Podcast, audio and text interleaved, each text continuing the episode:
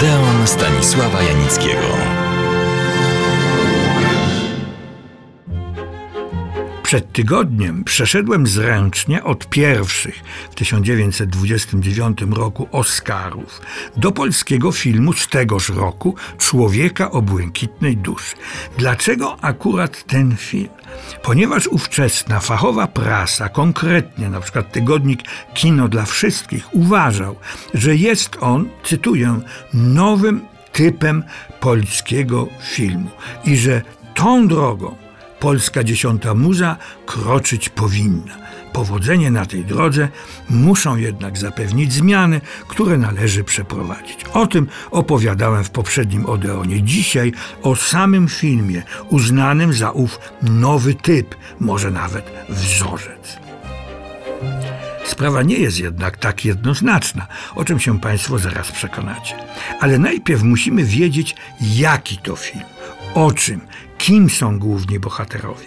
Na szczęście mogę się posłużyć oryginalnymi z 1929 roku tekstami.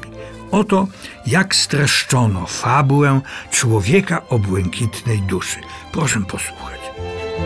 Malarz Jan i rzeźbiarz Roman, służąc każdy swej sztuce, wspierali się nawzajem jako przyjaciele. Mieszkali razem na mansardzie. Tuż za ścianą, w sąsiedniej izdebce, mieszkała biedna wdowa z córką pianistką. Tancerka Wińska, której portret Jan malował, zakochała się w malarzu, który jednak w niej nie znalazł swego ideału. Razu pewnego, siedząc w swej pracowni, usłyszał Jan cudowną muzykę przez ścianę. Była to sonata księżycowa Beethovena pod wpływem muzyki zaczyna tworzyć i maluje jakąś wizyjną, wymarzoną postać kobiety.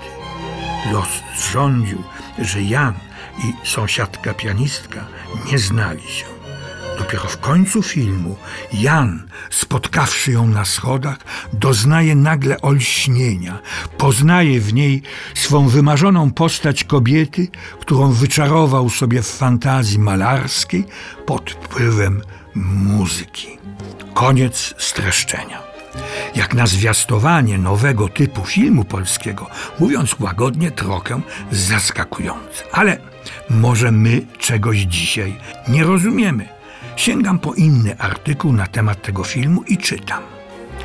Światło Azji, Buddha, którego czci dziś i wyznaje około połowa ludności kuli ziemskiej, pouczał, że człowiek żyje nie jeden raz, że Inaczej istnieje wędrówka dusz, reinkarnacja. Zgodnie z tą nauką, miłość wielka i prawdziwa jest tylko powtórzeniem uczucia gdzieś kiedyś przeżywanego przez kochanków w poprzednim wcieleniu. Miłość taka powstaje samorzutnie i nieodparcie z pierwszego wejrzenia, a nawet wprost ze słyszenia, odczucia obecności istoty przeznaczonej i trwa pomimo największych przeszkód, które w końcu zawsze zwyciężyć potrafi. Człowiek o błękitnej duszy jest historią takiej miłości, powstałej jakby z przeznaczenia w drodze reinkarnacji. Koniec cytatu. Streszczenie w innym miejscu uzupełniono pewnymi pikantnymi szczegółami. Cytuję. Nie wierzy w zdolności telepatyczne malarza śliczna Alina Konopka, tancerka. To też urządza malarzowi gwałtowną scenę zazdrości. Skąd ona tu się wzięła? Mamy odpowiedź. Każda pracownia malarska jest nawiedzana przez kobiety, tajemnicze, pachnące, ciekawe, ładne wampirki. I takim wampirkiem jest owa tancerka.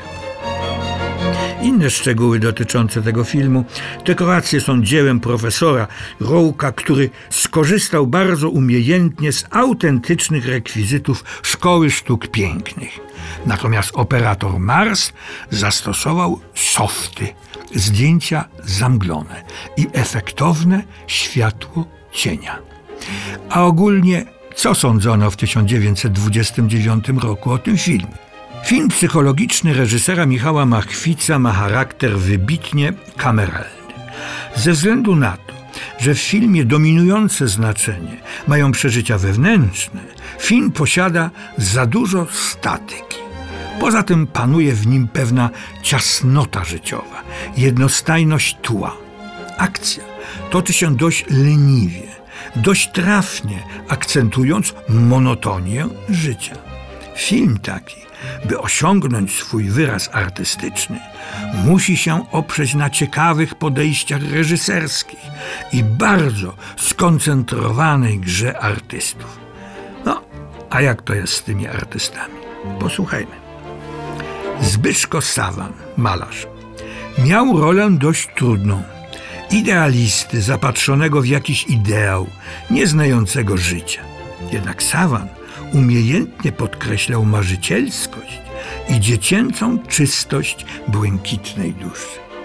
Eugeniusz Bodo, jako kontrastowy typ realista, dużo szczerego życia wniósł w tę monotonię tematyczną. Twarze Aliny Konopki i Dolores Orsini nic nie wyrażają.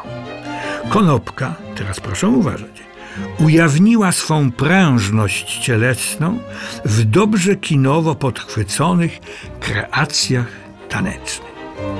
No i co z tym fantem zrobić? Do człowieka o błękitnej duszy najlepiej pasuje uniwersalne, używane wczoraj i dziś określenie film interesujący, lecz nierówny.